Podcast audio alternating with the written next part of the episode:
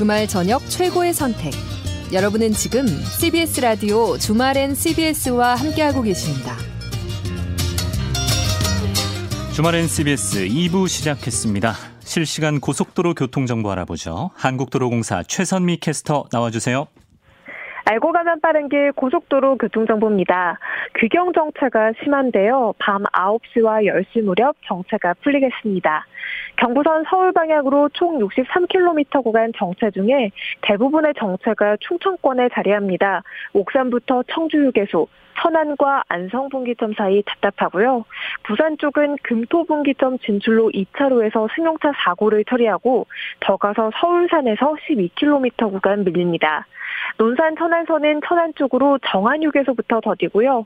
서해안선 서울 방향은 당진분기점부터 금천까지 3시간 정도 소요가 되겠습니다. 중부선 하남 쪽으로 남이와 일죽, 곤지암을 포함해 총 45km 구간 버겁고요. 제2중부선도 하남 쪽으로 곤지암에서 15km 구간 더딥니다. 강원권에서 돌아오는 길은 영동선 인천 방향으로 여주와 양지터널 사이가 31km 구간으로 가장 불편하고요. 서울 양양선도 서울 쪽으로 설악부터 강일까지 밀립니다. 평택 제천선은 평택 방향으로 그만 꽃동네와 남한성에서 길게 막히고 중앙선 부산 쪽은 다부와 칠곡 사이 긴 정체입니다. 지금까지 주말엔 CBS와 함께하는 한국도로공사 교통센터 최선미였습니다. 애시드 하우스 킹스의 This Heart is a Stone 2부 첫 곡이었습니다. stone이면 다행이지. 예, 이대로 가다가 우리 오장육부 곳곳에 미세 플라스틱이 들어오는 건 아닌가. 예, 제가 아직 여운이 남아 있습니다. 많은 분들께서 조금 더 줄일 수 있게 저부터 좀 노력해 보겠습니다. 이런 문자도 보내고 계시네요. 팩트체크 시간입니다.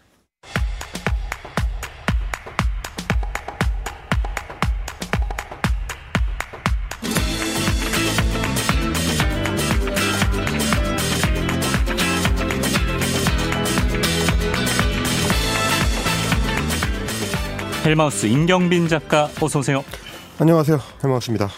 평일 김종대의 뉴스업 시간에는 언제부터인가 네. 헬마우스가 아닌 퀵마우스로 네. 활동하고 계시더라고요. 그러게요. 저희 제작진에서 이제 야심차게 아... 네, 제 정체성을 한번 교정을 해보겠다 이런 생각을 가지고 계신 것 같은데 예. 열심히 한번 해보겠습니다. 저희는 더 포용적인 방송이기 때문에 네. 김경민 작가의 본질을 존중해드리도록 하겠습니다. 알겠습니다. 앵커님의 그 말씀은 예. 저희 시피님께 꼭 전해드리도록 하겠습니다. 알겠습니다. 감사합니다. 예. 그러니까 식물로 치면 네. 파리지옥 같은 거죠. 그렇, 그렇죠. 네, 그냥 고유명사니까. 어, 그렇죠, 그렇죠. 예, 저희는 그렇죠. 존중해 드립니다. 네. 그래서 저희가 끈적하게 달라붙는 그 흡입력 있는 방송을 만들겠다. 예. 네, 이런 의도로 아, 그걸 또 받으시네. 네. 예. 자, 오늘은 요즘 한창 시끌시끌한 탈원전 관련해서 팩트체크 준비하셨다고요? 예, 뭐 잘 아시겠습니다만 원래 이제 에너지 정책의 방향을 어느 쪽으로 잡을 거냐 하는 거는 당연히, 당연히 이제 정책 토론의 대상입니다. 예. 이제 굉장히 진지하게 다뤄야 되는 건데, 최근에 이 사건이 이제 화제가 된 거는 이 검찰이 개입이 되면서부터입니다.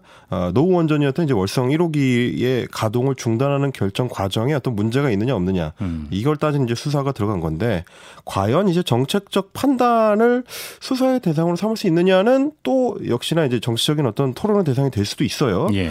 근데 거기까지는 가능한데 제가 오늘 주제를 가져온 거는 그런 어떤 심오한 어떤 내용은 아니고요. 심오한 건 어제 김민아 씨가 다 했습니다. 그러니까요. 예. 네. 뭐 저보다 훨씬 더 잘하시는 분이 계시기 때문에 저는 그보다는 거꾸로 어, 좀 진지해야 되는데 안 진지한 분들에 대해서 좀 이야기를 해보려고 합니다. 음. 그러니까 이게 뭐냐면 정치인들이 정책 결정에 대해서 이야기를 할 때는 진지하게 접근을 해야 되는 건데 네. 지나치게 좀 단순화해가지고 어떤 오류를 발생시키는 분들이 있더라라는 거예요. 아. 그래서 어떻게 보면 오늘 좀 저희가 해볼 팩트 체크는 한심한 이슈에 대한 팩트 체크다. 음. 예, 탈원전이라는 어떤 중대한 에너지 정책과 관련된 것들은 이 정책적으로 진지하게 접근을 해야 되는데 이분들 같은 경우는 너무 가볍게 음. 쉽게 단순화해서 접근하다 보니까 오히려 보고 있는 사람으로 하여금 어떤 정치 혐오를 불러일으킨다. 어. 이 문제를 좀 지적하려고 합니다. 그래요. 정치인들이 정치 혐오를 부추기는 뭐 하루 이틀 일은 아닙니다만 네. 헬마스가 그래서 어떤 거를 포착했습니까? 예, 지금까지 들으신 분들은 아, 제가 도대체 무슨 소리 하려고 그러냐. 네, 제가 그랬어요. 네, 이런 생각을 예. 하실 수가 있을 것 같은데 그래서 우선은 좀 바란 내용을 좀 들어보고 시작하는 게 좋을 것 같습니다. 이제 국민의당 안철수 대표가 지난 목요일 최고위원회의에서 탈원전과 관련해서 했었던 발언을 가져왔습니다. 과오만 가득한 문재인 정권의 국정 운영 문제점이 그대로 드러난 대표적인 사례가 바로 탈원전 정책과 월성 1호기 감사원 감사 방해 사건입니다. 영화를 보고 탈원전을 결심했다는 대통령의 발언부터가 코미디였습니다. 아, 한 단어 한 단어 꾹꾹 눌러서 그렇죠. 뭔가 정부 정책이 마음에 안 드는 것 같습니다. 네. 물론 탈원전 정책 이나 혹은 뭐 월성 1호기 감사 사건 관련해서는 얼마든지 정치적 비판이 가능합니다. 네. 아, 문제는 그 뒤에 이어진 발언인데요. 에, 문재인 대통령이 영화를 보고 탈원전을 결심했다. 이거 코미디다. 음. 라는 비판이 이어집니다. 네. 그럼 들으시는 분들 입장에서는 야, 이거 진짠가 이거? 설마 탈원전 같이 중요한 결정을 영화 한 편을 보고 결정을 했을까? 근데 문제는 이 발언을 안 대표만 한 게 아니고요. 에, 그보다 며칠 앞섰던 지난 6일입니다. 네. 국민의힘이 역시 마찬가지로 문저, 문재인 정부의 이제 탈원전 정책을 비판하기 위해서 최근에 원자력 바로 알리기 전국 릴레이 특강이라는 걸 했는데 네. 그 자리에서 주호영 국민의힘 원내대표의 발언입니다. 어. 역시 또 한번 들어보시죠. 네. 문재인 대통령과 그 측근 사람들은 어, 판도라라는 어, 잘못된 영화를 보고 이상한 편견과 확신에 사로잡혀 있는 것 같습니다. 같은 얘기네요. 그러니까 문재인 정부가 판도라라는 영화를 보고 탈원전 정책에 영감을 받았다. 그렇죠. 안철수 대표가 이야기했던 영화 한 편 보고라는 게 이제 저 판도라라는 영화입니다. 네. 판도라라는 영화는 원래는 이제 후쿠시마 원전 사고를 모티브로 해서 만들어진 이제 대규모 재난 영화 인 건데 영화의 세부적인 내용을 두고는 사실 과학계로 과학계에서도 이제 감론을박이 좀 있었습니다. 네. 내용이 좀 과장됐다. 어, 정치권이나 혹은 뭐 정부에 대해서 어, 지나치게 좀 비판적이다. 음. 혹은 뭐 비과학적인 요소들이 이제 들어있다. 이런 비판들은 좀 가능하긴 한데 네. 에, 결국 그 보수 야당들에서 지금 주장하는 건 뭐냐면 문재인 정부의 탈원전 정책이라는 게 이런 어떤 과장됐다는 비판을 받고 있는 그러니까 픽션에 기반한 음. 영화 한 편의 영향을 아주 직접적으로 받았다. 음. 정책 결정 과정이 조금 예, 아마추어적이다. 이런 비판을 하고 있는 겁니다. 예. 게다가 이런 주장이 올해 이번에 처음 나온 주장도 아닙니다. 그 전에 또 있었습니까? 그 전에도 정부 출범 이후로 꾸준히 사람만 바꿔가면서 계속해서 반복되어 온 레퍼토리입니다. 예. 제가 몇 개를 좀 추려와 봤는데, 음. 자, 김무성 전 바른정당 의원입니다. 정부 출범 직후였던 2017년 7월에 뭐라고 했냐면, 문재인 대통령은 영화 판도라를 보고 감동을 받아 눈물을 흘리고 탈원전을 결심했다고 한다. 음. 이런 비판을 한 적이 있어요. 똑같은 얘기죠. 그러네요. 지금. 예. 완전히 같은 얘기입니다. 에, 게다가 추가로 2018년에도 비슷한 얘기가 또 있습니다. 예. 홍카콜라라는 이제 개인 유튜버를 운영하고 있는 홍준표 의원이 네. 2018년 12월에 같은 내용을 자신의 유튜브 방송에서 주장한 바가 있습니다. 이것도 한번 들어보시죠. 그러죠. 대통령이라는 분이 판도라라는 영화 하나 보고 난 뒤에 탈원전 정책을 했다. 나는 참 걱정스럽다. 야. 저도 참 걱정스럽습니다. 이 정도면 네. 대통령이 판도라라는 영화를 봤다는 것 자체가 뭔가 판도라의 상자를 연 느낌입니다. 그러니까요. 예. 사실은 이게 이제 제가 추적을 해나가다 보니까 좀 안타까웠던 게 네. 이런 어떤 공통적인 주장들이 보수 정치인들한테서 계속해서 반복된다는 음. 얘기는 저분들한테는 이미 사실관계가 굳어져 있다는 머릿속에 이미 저게 사실로 확인이 돼 있다는 얘기인 건데 공감대가 있는 것 같아요. 그러니까요. 예. 그러면 제가 오히려 되묻고 싶더라고요. 예. 어, 확인해 보셨냐? 예. 왜냐하면 제가 확인해 보니까 전혀 사실이 아니었습니다. 그래요? 네. 음. 이게 이제 사실 조금만 생각해 보면 이상한 얘기예요. 국가의 에너지 정책을 기존의 방향에서 완전히 뒤바꾸는 정책이기 때문에 네. 사실 굉장히 중요한 얘기거든요. 그럼요. 이게 무슨 이제 영화 한 편에 감상문을 써내는 그런 어떤 그 독후감 쓰듯이 하는 그런 게 아니란 말입니다. 네. 그러니까 이걸 결정할 때 어떤 과정을 거쳐왔는지를 시간 순서대로 한번 다시 한번 되짚어 볼 필요가 있어요. 음. 제가 이제 타임라인을 정리해 본다고 하는데 네. 자, 일단 영화 문제 영화 판도라가 개봉한 게 언제냐면 2016년 12월입니다. 대통령 되기 전이네요. 대통령 되기 전이에요. 예. 자, 반면에 정치인 문재인이 탈원전을 공약으로 내세웠던 게 처음으로 내세웠던 게 언제냐면 2012년까지 거슬러 올라갑니다. 어. 그러니까 이제 어 제가 어디까지 갔냐면 2012년 민주통합당 문재인 후보의 대선 공약집을 아, 보면 예. 10-3번 챕터에 예. 탈원전 에너지 정책 추진이라는 챕터가 있습니다. 어. 여기 이제 신 신규 원전을 이제 백지화하겠다. 음. 에, 수명이 종료된 원전들은 가동을 중단하겠다. 안전에 문제가 있는 원자로들은 조기 폐쇄를 하겠다. 음. 이런 내용인데 지금 정책이랑 통하는 거네요. 그렇죠. 굉장히 좀 비슷한 유사한 정책들이 거의 그대로 이어지고 있는 거고. 네. 자, 그렇다라고 하면 어, 보수 정치인들이 지금 주장하는 대로 하자면 2012년에 문재인이라는 사람이 2016년에 나올 영화를 미리 보고 예. 미리 가서 보고 아 탈원전을 해야 되겠구나. 라는 결심을 했던 얘기가 되는 거예요. 이 여- 영화로 치면 이게 뭐 백투더퓨처나 시간을 달리는 소녀 이 주인공이 된 거 아니겠습니까? 어, 타임머신을 탔다는 얘기거든요, 이게. 4년 후의 영화기를 예지했어야 가능한 주장이다. 그렇죠. 아, 이거 좀꿈 같은 능력이 이 갖고 계신 분이다. 이렇게 되는 겁니다. 알겠습니다. 근데 그래도 뭐 이미 이런 생각을 갖고 있었더라도 네.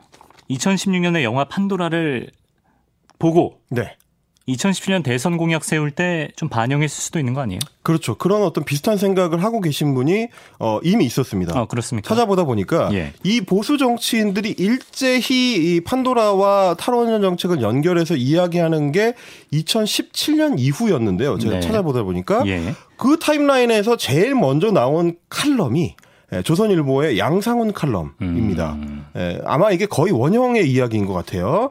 이 스토리의 이제 원조인 그 양주필 같은 경우는 네. 그나마 보수 정치인들보다는 그나마 조금 타임라인을 챙겨본 흔적이 좀 아, 있습니다. 역시 원조는 다르네요. 그렇죠. 예. 원조국밥집답게 예. 2012년에 문재인 후보가 탈원전 주장을 하기는 했는데 어, 이 칼럼에서 뭐라고 했냐면 대선 낙선 후에는 탈원전 얘기가 없어졌다. 음. 그랬다가 2016년 12월에 판도라를 보고 나서 거기서 이제 눈물을 흘린 뒤에 음. 그 심정으로 국가 정책을 좌지우지하게 됐다. 이제 음. 이런 식으로 이야기가 전개가 됩니다. 그래요. 그런데 그런데 문제는 2012년 이후에 실제로 탈원전 정책에 대해서 문재인 후보가 문재인 당시 뭐 어, 민주당 대표가 이런 얘기를 하지 않았느냐. 음. 그러다가 영화 한 편을 보고 다시 그래 결심했어 라고 하면서 주장이 쏙 들어갔다가 영화 다시 보고 나서. 다시 튀어나왔다. 그래서 다시 2017년 대선 공약에 집어넣게 됐느냐? 음. 아닙니다. 아닙니까? 이 중간 과정을 조선일보 칼럼에서도 또 날려먹었습니다. 아, 자체 skip. 그렇습니다. 어. 이 빼먹은 부분들을 좀 맞춰봐야 되는데, 네. 자 문재인 대통령이 탈원전 정책을 2012년에 내세웠다가 대선에서 떨어졌어요. 예. 그러고 나서 대선 공약을 예, 대선 공약으로 내세웠던 탈원전 정책이 없어지는 게 아니고 네. 2013년 11월에 보면 예, 어떤 얘기가 있냐면 국회에서 토론회가 하나 열립니다. 네. 문재인 의원실 주제로 열린 토론회. 주제가 어. 뭐냐면 한국 사회의 탈원전 불가능한 얘기인가. 이때도 이때도 의원실 주제로 토론회를 열었을 만큼 깊은 관심을 유지를 하고 있었습니다. 주제가 너무 명- 명백한데요. 명백하죠. 예. 그러다가 2014년 7월이 되면 당시 이제 야당이 새정치민주연합인데요. 새정치민주연합의 원전 대책 특위 위원장이 누구냐면 문재인 당시 의원입니다. 아, 심지어 위원장이었군요. 네, 원전 대책 특위 위원장을 맡은 다음에 예. 2014년 9월에 자 고리 1호기 대표적인 노후, 노후 원전이었는데 음. 고리 1호기가 어, 폭우 때문에 배수 시스템에 문제가 생겨가지고 가동이 전면 중단됩니다. 네. 그래서 어, 국회의원 자격으로 그 현장을 방문해가지고 뭐라고 했느냐면 30년 넘은 그 원전 가동에 대해서는 이거 전면적인 재검토가 필요하다. 어. 지금의 기조랑 굉장히 비슷하죠. 음. 실제로 그리고 2017년에 대통령 당선이 되고 난 이후에 고리 1호기가 폐쇄가 됩니다. 연장선상에 있는 거예요. 그러네요. 아, 자, 그리고 다시 한 번 더 가면 예. 2016년 9월로 갑니다. 이것도 역시 아직 영화 보기 전이에요. 그렇죠. 자, 경주에서 지진이 나가지고 그 당시에 지역 주민들 중심으로 해가지고 이거 원전 이거 괜찮은 거냐 이거 맞습니다. 걱정들이 엄청 많이 나왔어요. 네. 그러니까 어, 당시 문재인 의원이 뭐라고 했냐면 어, 문재인 대표가 뭐라고 했냐면 신고리 5, 6호기 건설을 취소하는 등 원전 정책을 전면 재검토해야 된다. 이런 주장을 했습니다. 그러니까 대통령 낙선하고 나서도 계속 초질관 그렇죠. 어, 같은 주장을 했었네요. 자, 그러니까 이제 우리 저 조선일보의 양성 양상호 주필 같은 경우는 이후에 문재인 정치인의 그 행보를 꼼꼼히 안 챙겨 보셨는지 는 모르겠는데 예. 어쨌든 계속해서 꾸준히 탈원전 행보를 해왔다는 거고 음. 또 하나 문제가 뭐냐면 예. 그 2016년에 경주 지진 당시 네. 그래서 안전 문제가 불거졌을 때는 야당이었던 민주당뿐만이 아니고 여당이었던 새누리당 내에서도 주로 이제 원전이 몰려 있었던 영남권 정치인들을 중심으로 해가지고 노후 원전은 가동 중단을 검토를 해야 된다. 아. 이거 신설하는 거 이거 재검토해야 된다. 비슷한 예. 주장들이 나왔었습니다. 아, 워낙 이제 주민들이 불안해하니까. 그러니까요. 아. 이게 이제 어제 오늘 나온 얘기가 아니다라는 말씀을 음. 조금 드리고 싶습니다. 알겠습니다. 예, 좀 열변을 토하셨는데. 네. 근데 대통령이 예전부터 이렇게 관심을 가지고 언급을 꾸준히 해왔다는 거. 이거는 네. 헬마우스도 직접 검색해서 찾은 거잖아요. 그렇죠. 그러면 조금만 이렇게 확인을 해봐도 누구나 다 찾을 수 있는 내용인데 이렇게 곡해된 주장이 몇 년 동안 계속해서 나오는 겁니까? 그러니까 사실 제가 이 분야는 또 전문가입니다. 아. 이게 왜 그러냐면 네. 유튜브에서도 소위 말하는 이제 가짜 뉴스를 많이 생산하는 사람들의 어떤 일정한 패턴이 있습니다. 어. 그 사람들이 하는 패턴이 뭐냐면 사실보다는 서사 쪽에 무게 중심을 둡니다. 서사. 그럼, 무슨 얘기냐면 정보성이 강한 팩트보다는 네. 스토리, 이야기 이런 것들이 사람들한테 더 소구력이 강하다는 거죠. 음. 받아들여지는 힘이 강하고 네. 더 멀리 전파되고 사람들이 더 좋아합니다. 그만큼 관심을 많이 받을 수가 있어요. 서동이 동네 꼬마들한테 말을 나눠주면서 이야, 서동요를 전파했듯이. 혹시 국문과 나오셨습니까? 아닙니다. 아닙니까? 예, 문과긴 네. 한데. 네. 제가 국문과를 나가지고 아 반가운 말씀을 해주셨는데 예. 바로 그겁니다. 이야기는 힘이 세다. 라는 겁니다. 음. 그래서 이렇게 사실은 어떤 정치적인 상대편, 나하고 정파적으로 다른 사람을 공격할 때 가장 효과적인 방법이 상대를 굉장히 단순화시키는 겁니다. 예. 스토리를 더 치워서 그 사람들, 그 상대편이 사실은 대단히 중요한 인물이 아니다. 음. 이 사람 이야기를 귀담아 들을 필요가 없다라는 이야기를 짜서 이 사람한테 더 씌우는 거죠. 우습게 만드는 거네요. 그렇죠. 예. 이렇게 되는 겁니다. 그래서 실제로 이제 양상훈 칼럼 같은 경우에서도 어, 비슷하게 이야기했던 게 뭐냐면 뭐라고 적혀 있냐면 환경 편견을 가진 몇몇이 모여서 일 한번 저지르는 식으로 결정한 게 탈원전이다. 아. 이런 걱정을 하지 않을 수 없다. 이렇게 썼습니다. 그럼 이 얘기대로라면 뭐냐면 국가의 중대한 에너지 정책인 탈원전 정책이라는 게 에이 모르겠고 일단 한번 저지르고 보자. 이렇게 해가지고 결정이 됐다는 야, 얘기거든요. 그렇게 치부한 거예요 지금. 그렇죠. 예. 설마 그럴 리가 있겠습니까 이게. 음. 그런데 이런 이미지를 한번 더 씌우고 나면 그 다음에는 이 정치 세력을 공격하기 굉장히 쉬워집니다. 예. 이미 이야기에 그 빨려 들어간 사람들 입장에서는 아 저 정치 세력은 정책 결정을 할 때 신중하게 하지 않아. 음. 영화 한 편 보고 중차대한 정책을 결정할 수 있을 정도로 가벼운 사람들이야. 이래 버리니까 예. 우리 입장에서는 그 상대편 입장에서는 편해지는 거죠. 음. 그러니까 이거는 저는 좀 이 문제를 보면서 다시 한번 생각해 봐야 되는 게 이 정치적인 상대편이라고 하더라도 존중하려는 최소한의 어떤 자세가 있어야 된다. 음. 그래야지만 토론이 가능하다. 라는 그렇죠. 거죠. 예. 상대를 바보로 만들어 가지고는 토론이 될 수가 없으니까요. 자, 그래서 제가 지금 찾아보다 보니까 예. 아 그놈의 문제의 아 이런 얘기 하면 안 되지만 하여튼 문제의 뭐 하셔놓고 뭐 예, 문제의 그 판도라 시사회 현장 아. 2016년 12월에 당시 어 새정치민주연합의 전 대표였던 문재인 후보가 판도라를 보고 난 시사회에 관련된 기사를 찾아보면은 예. 저 칼럼의 얘기나 정치인들의 얘기가 맞지 않다는 걸 바로 알 수가 있습니다. 네, 어떻게 왜 그러냐면 네. 자, 당시 기사가 이렇습니다.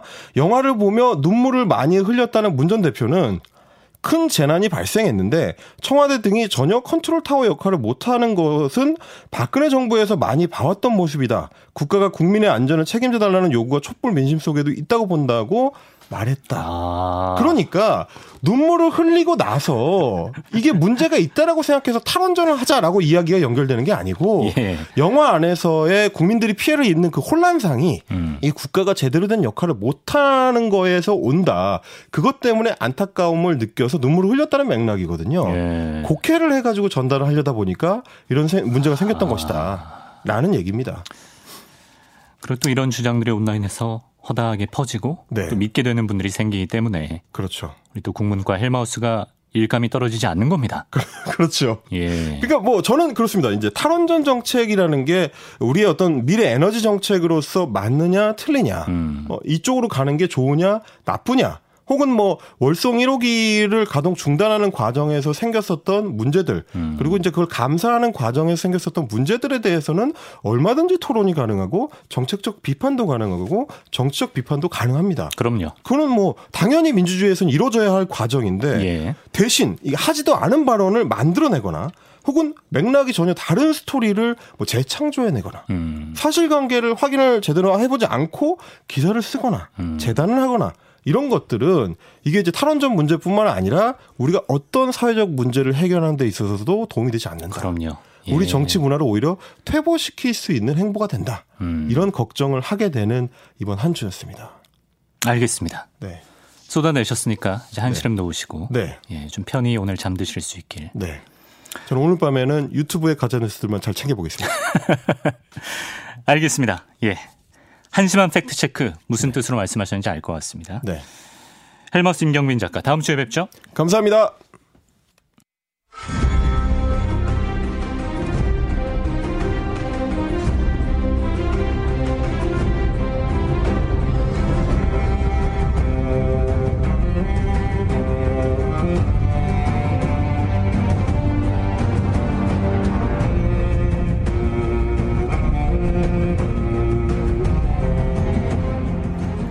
게임 문학 산책 시간입니다. 게임 무식자들도 어디 가서 아는 척할 수 있게 해주는 게임 평론가 이경혁 씨와 함께 합니다. 어서 오세요. 예, 안녕하세요. 이경혁입니다. 저도 이제 대표적인 게임 무식자라 예. 아, 이제 남자들끼리 게임 얘기 많이 하지 않습니까? 네. 그럴 때마다 괜히 작아지는 것 같고 아. 빨리 화제 전환해버리고 싶고 그렇죠. 그런 사람이었는데 네. 지지난주에 이경혁 씨를 만나고 나서부터 예. 뭔가 한 줄기 빛을 본 느낌입니다. 아 게임에 조금 흥미가 붙을랑 말랑 예. 하는 느낌이고 또 흥미가 붙는 거랑 실제로 하는 건 또 많이 다르죠. 예. 어, 냉정하시네요. 예, 일단 시작하고 말해라. 네. 네. 어, 오늘은 뭐 아주 직접적인 게임 이야기라기보다는 네. 약간 한 발 물러서서 게임을 보는 방식에 대해서 음. 좀 이야기해 볼 주제를 가져왔습니다. 어떤 주제입니까? 스포츠인데요. 뭐 스포츠 게임 얘기하는 건 아닙니다. 음. 어, 사실 지금 이제 11월이면은 이제 뭐더 어지간한 야외 스포츠들은 이제 종목들이 다 챔피언십 결승전을 들어가거나 그렇죠. 끝나거나 하고 이제 대표적인 동계 스포츠, 뭐 음. 실내 스포츠들이 이제 시즌을 시작해서 한참 이제 뛰고 있는 그런 교체기이기도 해요. 네. 그래서 보통은 이제 가을쯤에 뭐 예를 들어 야구나 축구가 대표적이죠. 이제. 가을 야구. 네, 음. 가을 야구라고 부르는 지금 막 진행 중이잖아요. 네. 그래서 누가 챔피언이 될 것인가 굉장히 뜨거운데 음. 어, 비슷한 게 이제 게임 쪽에 있는 스포츠에도 있습니다. 에, 이른바 e스포츠라고 음. 부르는 스포츠 영역이 있지요. 그 이제 가을을 어떤 축제의 영역으로 만들어내는 원래 게임은 사실은 사계절이 없거든요. 그렇죠. 사실 네. 더 추울 때 실내에서 하기 좋은 거 아닙니까? 아, 그럼요. 그리고 더울 때 실내에서 하기도 굉장히 좋습니다. 그러니까 아, 한국 PC방을 얘기할 때 자주 나오는 얘기 중에 하나가 예. 이렇게 싸게 여름에 에어컨을 쓸수 있는 데가 아. 없다라는 표현도 있거든요. 은행을 능가하는 곳. 그렇죠. 예. 그러니까 뭐 좀 심야 정액 이런 건 6천 원 끊어 놓으면 예, 밤을 샐 수도 있는데 그렇게 계절이 없는 어떤 음. 취미인데도 이상하게 어, 이 e스포츠 팬들은 가을만 되면 굉장히 열광을 하거든요. 음. 그래서 오늘은 이제 왜들 그렇게 가을에 열광을 하는가 그 음. e스포츠에 대한 얘기를 좀 드려볼까 해요. 네, e스포츠 요새 뭐 많이들 즐기시고. 네. 저는 개인적으로 가장 놀랐던 게요. 예. 어, 저도 스포츠를 좋아하는데 지난번 아시안 게임 때인가요? 네. e스포츠가 시범 종목으로 채택이 돼서 네, 맞습니다. 아시안 게임에 이제 선수들이 나가서 출전하고 그랬을 때 예. 아 이게 정말 세계적으로 대세가 된 문화구나. 그렇죠. 좀 적잖이 놀랐던 기억이 있거든요. 네. 자카르타 팔렘방 올림 저 아시안 게임에서 맞아요. 시범 종목으로 처음 들어가서 네. 지상파 TV에서 막 중계를 맞아요. 했었거든요. 네. 그때 놀랐어요. 네. 근데 우리가 정확히 어느 범주까지를 e스포츠다 이렇게 규정할 수 있는 거예요? 예, 이게 뭐 뒷부분에 좀 자세히 말씀을 드리겠지만 사실 스포츠다 아니다에 대해서는 논란이 굉장히 많습니다. 지금도 음. 어, 대표적으로 IOC 이제 올림픽 기구 같은 예. 곳에서는 스포츠 아니다라고 못을 박아요. 왜냐하면 어, 이 게임의 규칙이라는 거는 아마추어 규칙이 아니거든요. 예. 그러니까 게임사가 그 규칙의 저작권을 들고 있지 않습니까? 어떻게 아, 보면. 그렇죠. 그리고 모든 게임이 결국 판매를 기반으로 나오는 상품인데 음. 이런 게 이제 올림픽 정신이라고 부르는 아마추어 정신에 맞느냐라는 질문은 굉장히 근본적이고 또 타당한 지적이라고도 생각을 해요. 예. 다만 이제 스포츠라는 것이 꼭 이제 아마추어 스포츠만 있는 건 아닙니다. 예를 들어 제가 가장 대표적으로 예를 많이 드는 게 프로레슬링이에요. 아. 프로레슬링은 사실 이제 쇼 엔터테인먼트의 그렇죠. 성격이 굉장히 강하지만 예. 스포츠 채널에서 중계를 하죠. 그럼요. 네, 그리고 어, 많은 분들이 또 실제로 스포츠로 받아들이십니다. 음. 왜냐하면 음.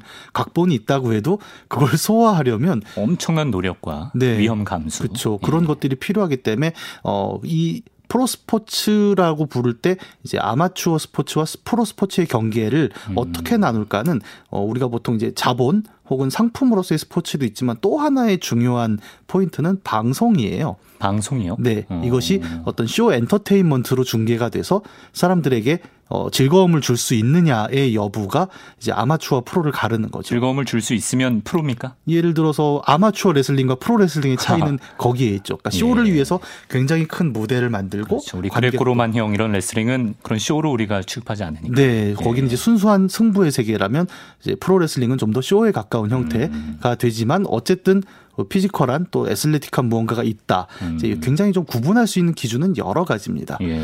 e스포츠도 마찬가지죠. 그래서 어, e스포츠라는 컨셉을 이제 어떻게 설명을 하냐면 아주 쉽게 얘기를 한다면 에, 게임으로 우리가 가렸던 승패를 음. 방송으로 내보내는 순간부터가 e스포츠라고 부를 수 있을 거예요. 이 이제 보는 게임이라는 표현을 요즘 많이 씁니다. 예. 원래 게임은 보는 게 아니죠. 자기가 해야죠. 해야 되는 매체잖아요. 예. 원칙적으로는 그런데 어 보는 게 그러면 즐겁지 않느냐? 를 생각해 보면 이것도 굉장히 오랜 역사가 있거든요. 어, 그래요? 예, 한 80년대 우리들 8, 90년대 오락실을 생각해 보시면 예. 동네에서 제일 잘하는 형이나 누나가 있어요.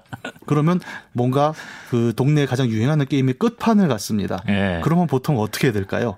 뒤에 다 몰려들죠. 네, 다 모여서 구경해요. 그 형이 그냥 100원짜리 하나 넣고 1시간 넘게 독점을 하는데도 네. 그 뒤에 뭐 골프장 갤러리들처럼 예. 뒤에 병풍처럼 서 가지고 네. 다 좋아합니다. 그렇죠. 자기의 실력으로는 그 끝판을 볼 수 없거든요. 갈수 없는 것을 그렇죠. 예, 눈욕이라도 보게 해주는 예. 겁니다. 그게 첫 번째고 두 번째는 음. 그 끝판을 갔던 고수의 화려한 테크닉. 아. 그 손놀림이 뭐 눈에 보이질 않죠. 존경하는 마음으로. 네, 네. 그두 개를 같이 보는 건데 음. 사실 이 관중의 시선이라는 것은 우리가 실제 우리가 지금 알고 있는 프로 스포츠를 보는 거랑 크게 다르지 않아요. 음, 음, 음. 메시의 발놀림을 보기 위해 그리고 어 세계에서 가장 잘 뛰는 축구팀의 화려한 전술과 그 유연성을 보기 위해 그렇죠. 예, 큰 차이가 없습니다. 그러니까 보는 게임이 말이 되는 거네요. 네, 그래서 네. 보는 게임이라는 장르는 굉장히 명확하게 존재를 하고 네. 어, 다만 이 보는 게임은 요즘 들어서는 두 가지로 갈라지는데 네. 하나는 어, e스포츠라고 부르는 승부에 의해서 어, 누가 이기고 누가 졌는가를 놓고 숙련된 고수들이 벌이는 어떤 경기의 즐거움이 있고 네. 또 다른 한편에는 개인 스트리밍이라는 게 있죠. 어... 소위 말하는 유튜버. 네. 네. 그 게임 유튜버들. 네. 아주 게임을 잘하거나 뭐 누구를 다 이겨서 하는 건 아니잖아요. 음... 보면 자기가 게임을 플레이하면서 가이드 어, 역할도 해주고. 네. 그리고 입담도 굉장히 좋고 네. 혹은 뭐 게임을 하면서 뭘 먹기도 하죠. 먹방이라고 음... 해서.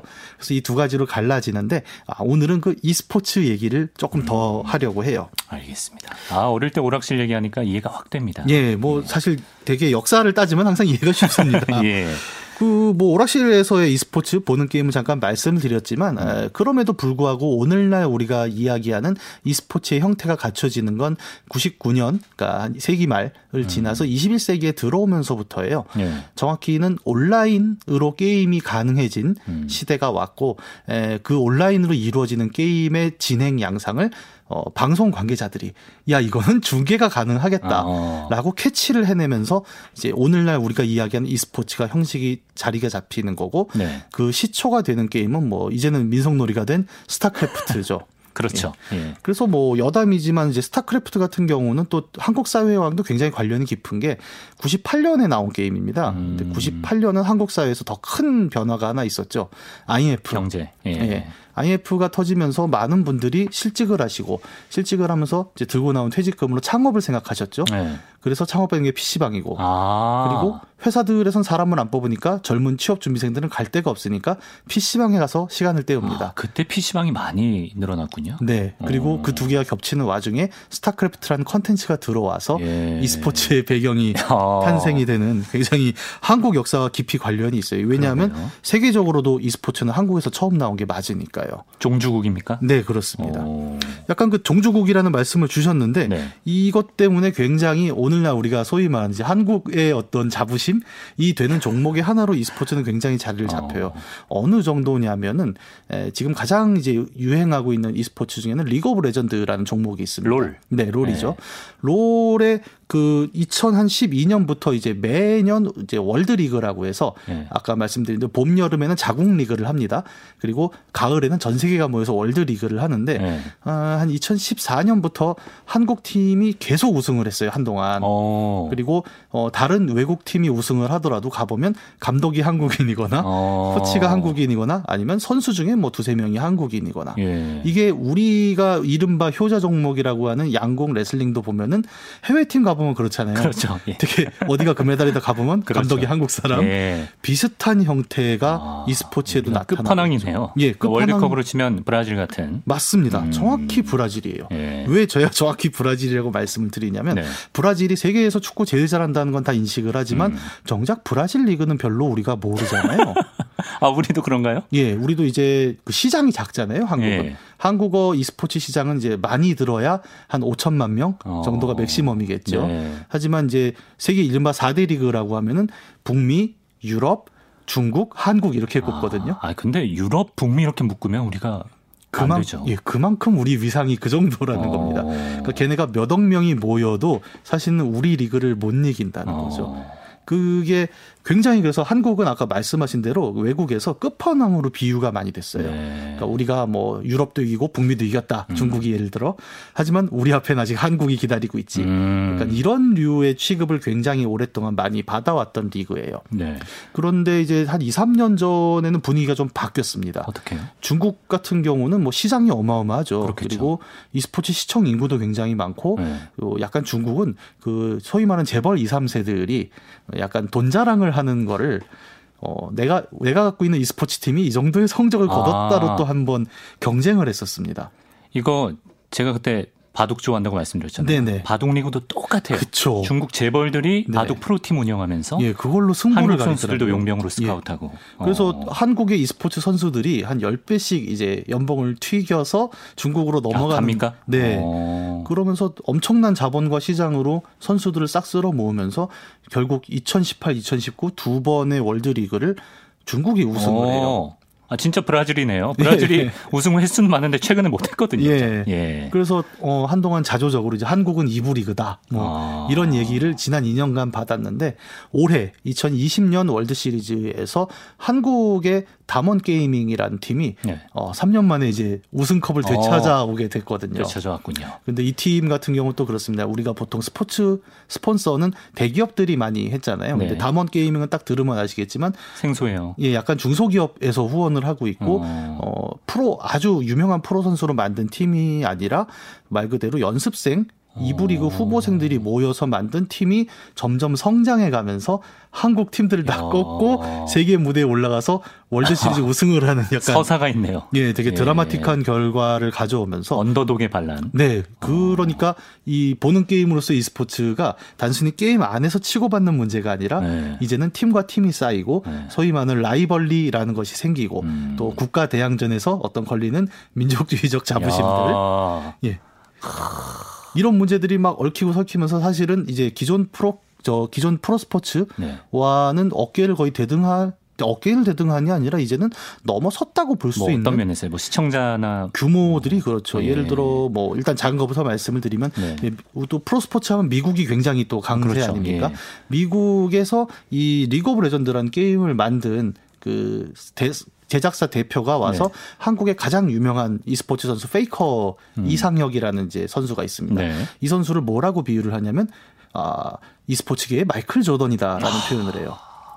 미국인이 누군가를 미국인에게 마이클 조던은 네. god 아닙니까 god 그렇죠. 예. 그러니까 그 정도의 인식을 갖고 있는 거예요. 와. 그러니까 그리고서 이제 페이커 이상혁 선수 같은 경우는 실제로 ESPN 표지를 한국인으로는 최초로 들어간 선수이기도 하고요. 예. 예 기존 어, legacy 스포츠가 아니라 음. e스포츠 선수가 가장 먼저 들어갔고 음. 이런 점들을 보면은 이제 위상이 음. 이미 문화적 위상에서는 기존 스포츠와 이제 동일하거나 음. 혹은 인지도 면에서 그 이상 이라고 해도 과언이 아닐 어떤 시대에는 온 것은 사실이고요. 시청자 규모는 어때요? 다른 단, 프로 스포츠랑 비교해 보면 예, 단적으로 비교를 하면 이제 미국에서 가장 인기 높은 게 이제 슈퍼볼 결승전. 슈퍼볼 그렇죠. 그렇죠. 제일 예. 유명하죠. 광고비도 세고. 네. 예. 어, 리그 오브 레전드 결승전이 슈퍼볼 결승전보다 시청자 수가 더 많습니다. 더 많아요? 네. 와, 저 슈퍼볼이 최고인 줄 알았는데. 그거는 이제 미국만 그렇잖아요. 어. 근데 이제 e스포츠 같은 경우 좀더 worldwide 한 부분이 있으니까 예, 다 묶어놓으면 이제 넘어선 지는 좀 됐어요. 사실 한 2년 어, 정도 야. 됐고, 그러니까 해외 스포츠 팀 그다음에 스폰서 구단들도 그 사실을 알기 때문에 네. 특히 이제 젊은 사람들이 더 집중하고 있다는 걸 아니까 어떤 그런 브랜드 광고 같은 것들이 굉장히 e스포츠에 두껍게 붙습니다. 네. 예를 들어 한국의 아까 페이커 이상혁 선수와 그 팀 같은 경우도 독일의 되게 유명한 어, 럭셔리 자동차 브랜드가 어, 있죠. 네. 이런 데서 직접 스폰서가 들어와요. 와. 한국 스포츠에 최초로 들어왔거든요, 올해. 네, 네. 그러면서 선수가 그 차를 타고 다니는 거죠. 그러면 어 그게 뭘 말하냐면 이제 e스포츠 선수가 예전에 우리는 약간 그런 표현을 했죠. 그러니까 게임 폐인이다. 네, 쟤는 아. 집에도 안 가고 PC방에서 라면만 먹으면서 예전엔 뭐 그런 인식이 네. 있었죠. 예. 근데 그런 선수들이 이제는 소위 말하는 이제 럭셔리 브랜드들의 스폰을 받으면서 음. 움직일 정도로 시대가 바뀌었고 예. 요즘 말로 약간 flex라는 게 있지 않습니까? 예. 소위 자신의 성공을 약간 자랑할 수 있고 음. 이런 그 소위 말하는 celeb의 범주에 이제는 이 스포츠 게이머들이 들어가기 시작했다라는 게 되게 큰 변화라는 거죠. 대단하네. 어. 예. 예. 어, 저도 이제 한때 잠깐 그 아주 예전이지만 그 프로 후보생 생활을 했었는데 어, 그때는 이게 이렇게 될 거라고는 상상을 못 했습니다. 예. 보통 이제 항상 그렇죠. 씬에 처음에 들어갔다가 예. 아, 이건 아니야 하고 나온 사람들은 뒤늦게 후회하면서 나 때는 말이야를 아. 이야기를 하는데 아, 저는 궁금한 게 네. 페이커 이상혁 선수처럼 네. 이 스포츠 선수들은 다 호처럼 닉네임을 앞에 붙이더라고요. 아, 예, 그렇습니다. 그럼 뭐 팬들이 붙여주는 겁니까? 아니요, 자기가 이제 소위 원래는 이제 게임 어. 계정을 만든 겁니다. 아. 우리가 게임 계정은 전 세계가 같이 쓰니까 그렇죠. 영어로 만들게 되잖아요. 네. 그런데 어, 계정으로 만들었다가 음. 선수로 이제 데뷔를 하면서 네. 자기 닉네임을 갖게 돼요.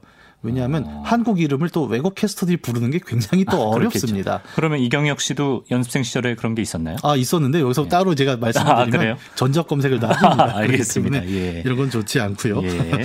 그만큼 어떤 그 시장 그다음에 관중 음. 그리고 인기라는 측면에서 이제는 어 메이저 스포츠에 가깝다라고 표현이 될 수 있을 정도 성장한 배경엔 또 최근에 코로나 이슈도 굉장히 또 큰 역할을 했죠. 음. 예를 들어 어, 올해 초에 그 미국 MLB 같은 경우는 코로나 때문에 예, 무관중으로 하거나 예. 막 경기가 중단됐었잖아요. 예, 60몇 경기밖에 못했어요. 예. 예. 그 앞부분에 경기가 중단됐을 때 MLB는 선수들한테 그 플레이스테이션으로 메이저리그 게임을 시켰어요. 어. 그리고 그걸 ESPN이라는 스포츠 채널에서 중계를 한 적도 있었거든요.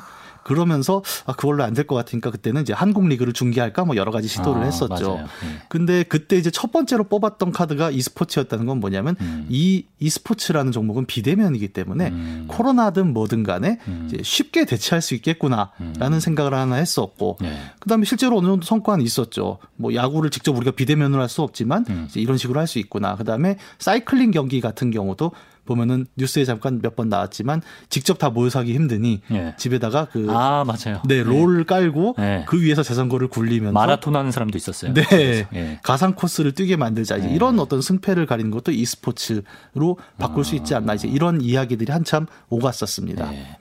저는 e스포츠는 그 시청할 수 있는 방송 시스템만 구축이 되면 네. 접근성이 뭐 축구, 야구보다 훨씬 높으니까. 어 근데 또 한편으로는 접근성이 네. 어려운 부분도 있는 게 네. 규칙이 생각보다 축구 규칙보단 어렵죠. 아 규칙을 이해하는. 네, 그렇죠. 축구는 네. 기본 룰은 우리가 이해가 쉽잖아요. 네. 근데 어, e스포츠의 어떤 특정 게임의 기본 룰은 제가 이 자리에서 음. 30초 안에 설명이 어려울 정도로 네. 나름의 이해를 요구하기 음. 때문에. 그래도 이제 물리적으로 준비하는 부분 같은 것들은 예를 들어 월드컵은 4년에 한 번이었는데 롤드컵은 매년 여는 것부터가. 네, 그렇죠. 네. 어떤 그런 부분에서는 굉장히 좀 가벼운 음. 부분이 있고 또 상대적으로 접근도 그렇게 어렵지 않고 음. 그런 장점 때문에라도 뭐 우리가 옛날에 보면 미래 사회의 스포츠 이런 거 얘기할 때 보면은 굉장히 사이버틱하다고 해야 될까요? 뭐 은색 갑옷을 입고 네. 하는 그런 형태가 아니라 실제로는 음. 아그 미래의 스포츠가 이렇게 디지털 게임을 형태에서 나타나 버렸구나라는 음. 조금 놀라움을 예, 갖게도 되는 요즘이죠.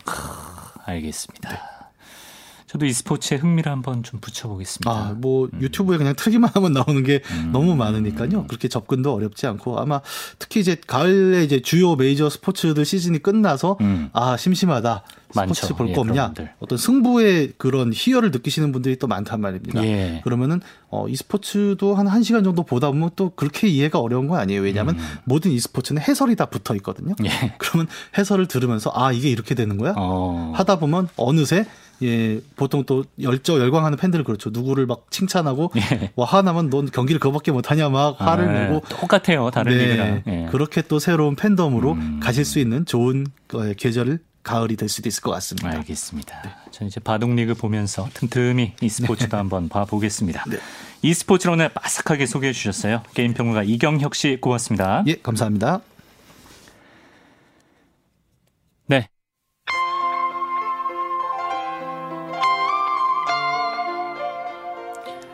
네, 오늘 끝곡 아바의 안단테 안단테 준비했습니다. 지금까지 프로듀서 이광조, 구성의 김보경, 기술의 이용호, 권우현, 아나운서 이강민이었습니다.